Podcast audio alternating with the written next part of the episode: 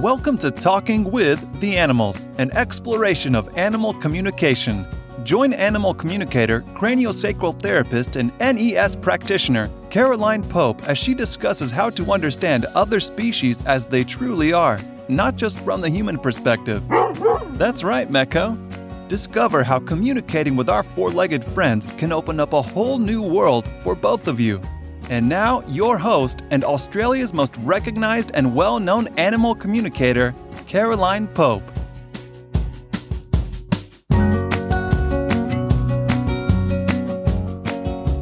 Hello, and welcome to another episode of Talking with the Animals. I'm your host, Caroline Pope. Thank you very much for joining me.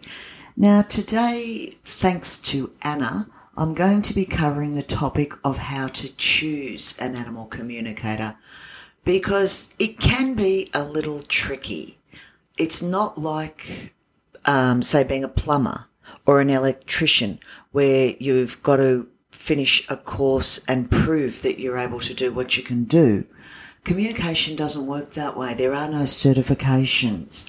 And look, from my own personal experience, that's not a bad thing in some ways, but in others, it really can trip people up the best way to start is, as with most things, word of mouth. Someone that you know has had an animal communicator that they were very, very happy with. Um, if you're vet or your Bowen animals Bowen practitioner or massage therapist, myofascial, whichever, homeopath, any of those knows or works with an animal communicator that they're happy to refer you, that's always the best way to go, as it is with most things. However, even now, um, a lot of practitioners, I work with multiple, multiple vets, but, and they're always happy to call me, but not all of them, and don't get me wrong, I understand it, are happy to refer me or any animal communicator. They prefer not to be seen to be using the services of a communicator, and that's fine but it does make finding one a little tricky. So, what do you do if you can't find a word of mouth? Well, we have Google, we have Facebook ads, we have websites, we have all sorts of things. Start to do your research. Google or Firefox or Chrome or whichever browser you're choosing to use is as good a place as any to start typing in animal communicator, animal communication, whichever keyword you want to use. Now, don't think you need to use one in your area. Communication is around the globe. Makes no time difference at all um, whether I'm talking with an animal in the same room or an animal in Russia. I'm an Aussie, by the way, for those international listeners. The only difference is time zones. Um, and once you key those up, that's nice and easy. With technology these days, with Messenger and Zoom and everything, makes it very, very simple. So don't think you need to do face to face. You don't. Don't think you need to be within your same state or yeah, same village or whatever. And don't get me wrong, it's nice to know in inverted commas your communicator, but that's not always practicable. So just keep that one in mind. Now, once you've started doing your research, ask and look. I mean, their website, if they have one, should tell you how long they've been doing this for. Unfortunately, I noticed after our bushfires on Black Saturday, not which was what about 10 years ago, not the um, recent horrendous ones of 2019, that there was a lot of people that made very pretty websites and put themselves out as an animal communicator. Not necessarily a bad thing, but not all of them had the experience. And also ask, what is the experience they have in the animal field? There's a lot of animal communicators that really don't have animal experience, and they're not what you need. You need someone that has good experience in the animal field. To give you an example, I had a, um, some clients that had an animal and they'd had, they'd got it from the RSPCA during COVID, and this animal had had a lot of behavioural issues, and they'd been speaking with an animal communicator. Now, this woman was not, in my book, an animal communicator. She may well have been able to communicate with animals, big difference. But she was giving all this information to them as you would treat a human. This is a dog. It's not a human. So everything she was telling them was to do as you know, a communicator, you need to know the basics of species communication and behavior was actually making this dog a lot, lot worse. So by the time they called me, they were pretty skeptical. And I was basically telling them to do completely the opposite of the, what this other woman had done. And the dog was getting better. So they need to be able to communicate. Tick, that's what you're going for, is an animal communicator.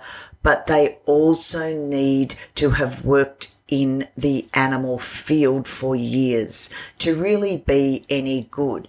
One particular dog trainer, I won't mention their name, wrote in their book that they didn't believe in animal communication because a woman called this particular person after speaking to an animal communicator um, who informed this lady she had two dogs that were continuously fighting. Now, that's sadly not uncommon, and it is a lot of work to sort that. It can be done, but it's a lot of work, and people need to know this and that there is no magic bullet because communication is not a magic bullet. However, this so called communicator informed the woman that in a previous life, mind you, these two dogs had been gladiators on the um, battlefield opposing and trying to kill each other, and that they were doing it again in this life, and that nothing was really going to change. I was horrified when I read that. That is not communication in my book. That's someone wanting to make themselves feel good and say they're new age you need as an animal communicator to be able to give practical advice. And you need to understand the animal's behavior enough to be able to help. Another thing a good animal communicator needs to do is work with a bunch of other people that they will refer to. I will refer to vets. I will refer to homeopaths, body workers, naturopaths, you name it. I'm always referring because a communicator will simply make people aware of what the animal's issues are. It doesn't necessarily solve them. In a lot of cases, the animal needs help and you, a good animal communicator will have a bunch of people that she refer, he or she refers to and that will communicate back because no one person can fix everything, but you need to have practitioners that will talk with each other and have a two-way conversation.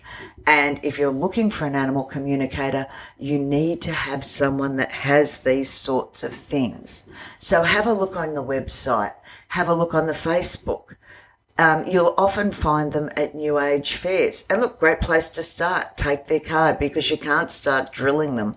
You've only, they've only got five minutes with you at a New Age fair. So take the card. And if they don't have a website and they've only got a Facebook page, I'd be going, mm, what for?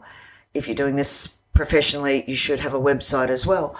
But call them and chat with them and ask them questions because you need to know what you're, you know what you're looking for. You need to know what the person's experience is. It's no different to getting a plumber or an electrician. You look for their license.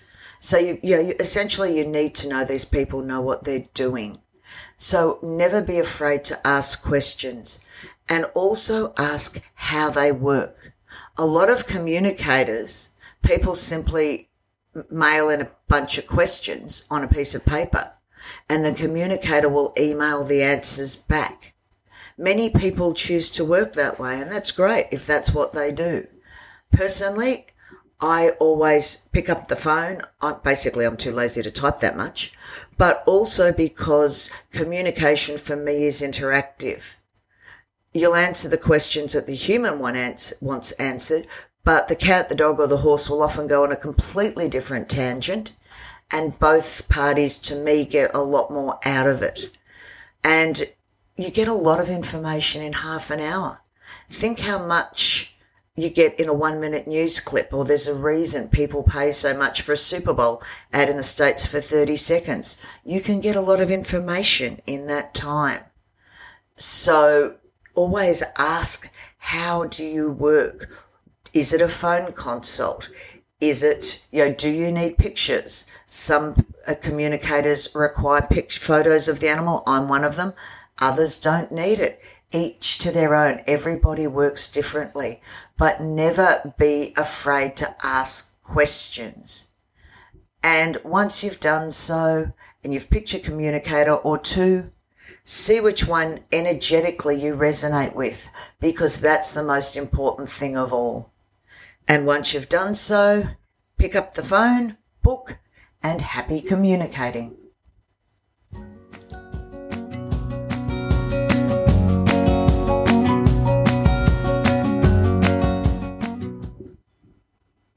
Thank you for listening to this episode of Talking with the Animals.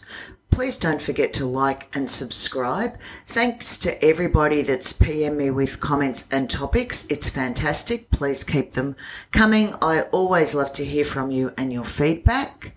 And if you have any suggestions of a topic you'd like covered yourself, please, I'd love to hear from you. Take care, stay safe, and until next time, remember to talk with the animals. Thank you for listening to Talking with the Animals.